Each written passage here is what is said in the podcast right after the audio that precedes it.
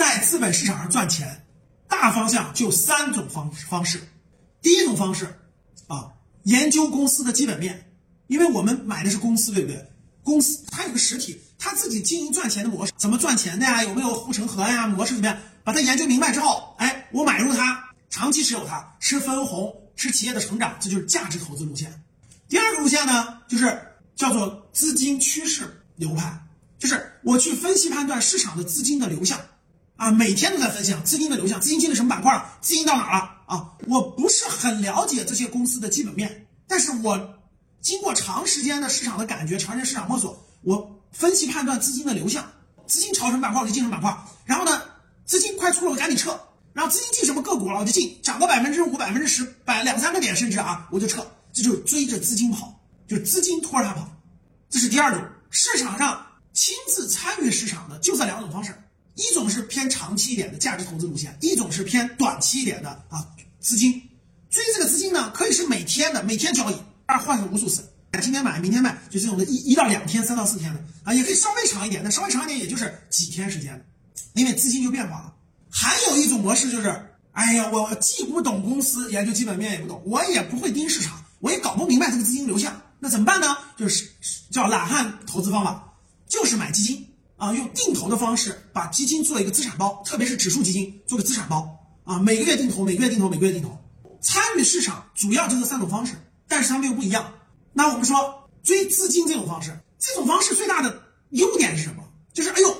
我小资金，我只有很少的小资金，几万块钱或十几万块钱，如果你要真是这方面高手。那可以说你用不了多久，很快你可以把资金滚动的非常大，几百万甚至更多。但是它的优点是赚钱快，是太难了，万里挑一，一万个人里头有一个人做这方面可以做的相对比较好。为什么？因为他需要花大量的时间盯盘，培养盘感，培养市场的感觉，通过各种指标，通过你自己的经验去分析判断这个资金的流向流动啊，这个。绝不是死板的看指标就能看得出来的。另外，也要结合大势。如果牛市这种模式相对好赚钱，如果熊市同样不太赚钱，甚至巨亏。所以这个模式就是这个跟资金趋势走呢，就是举个例子，比如说每天都要交易，每天都要交易，可能有十天里头有有六天赚钱了，有四天亏钱了，所以他的心理承受能力压力更大。